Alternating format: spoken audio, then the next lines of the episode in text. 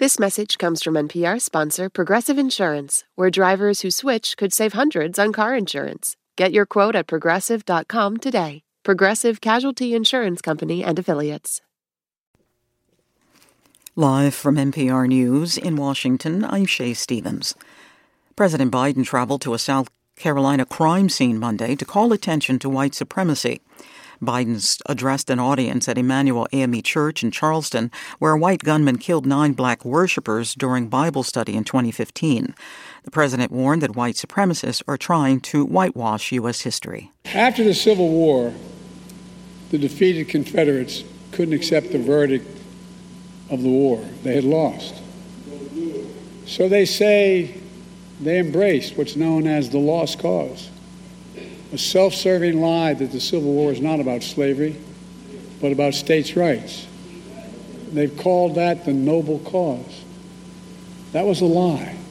A lie that had not just a lie, but terrible consequences. It brought on Jim Crow. Biden's South Carolina visit comes amid polls showing weak support among disillusioned young black voters. The president's visit was briefly interrupted by pro Palestinian protesters. A suspected gas explosion at a downtown Fort Worth hotel has left 21 people injured. From member station KERA in Dallas, Bekah Morr has the story. The explosion happened around 3:30 local time Monday afternoon at the Sandman Signature Hotel, causing a two-alarm fire to break out. Fort Worth Fire Department spokesperson Craig Trojacek told reporters the hotel was undergoing construction, but didn't say whether that was a contributing factor. We have been working in collaboration with the ATF, the FBI, with our arson and bomb division as well. Um, and so, it, again, we, we have not made 100% determination, but we wanted to make it clear that this was some type of gas explosion. Trojacek said the hotel was operational at the time of the explosion, with 26 out of about 245 rooms checked in. I'm Bekah Morr in Dallas. Much of the U.S. is bracing for multiple storms. One system is threatening to cause blizzard like conditions on parts of the Midwest, while dumping heavy rain, damaging winds, and severe thunderstorms along the East Coast. On the West Coast, another storm is threatening to cause whiteout conditions across the Washington and Oregon Cascades. Safety investigators are looking into why a chunk of fuselage broke off during an Alaska Airlines flight.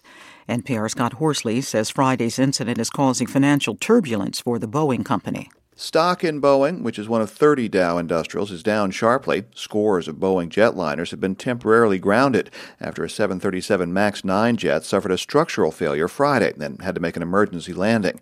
It's the latest in a series of problems that have plagued the popular MAX jets. Stock in Spirit Aerosystems, the Boeing supplier that makes the fuselage, is also down. Scott Horsley, NPR News, Washington. U.S. futures are higher in after hours trading on Wall Street.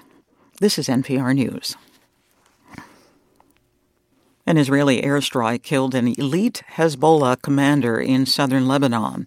Hezbollah has identified the slain fighter as Wissam al Tawil without providing further details.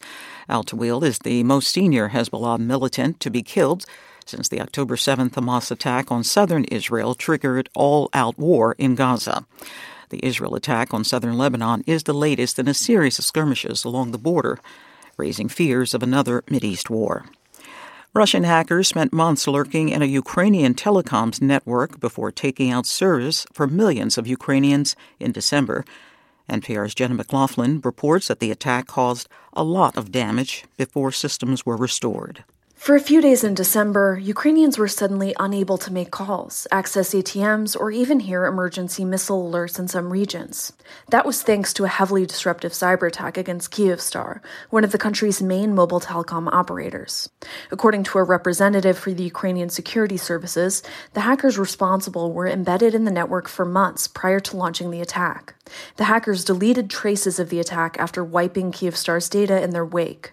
Even so, Ukrainian security services are linking the attack to Russian hacking group Sandworm. The group is associated with Russian intelligence and has a long history of targeting Ukraine's power grid, including since Russia launched its full scale invasion. Jen McLaughlin, NPR News. U.S. futures are inching lower in after hours trading on Asia Pacific market shares are mixed down a fraction in Shanghai. This is NPR News.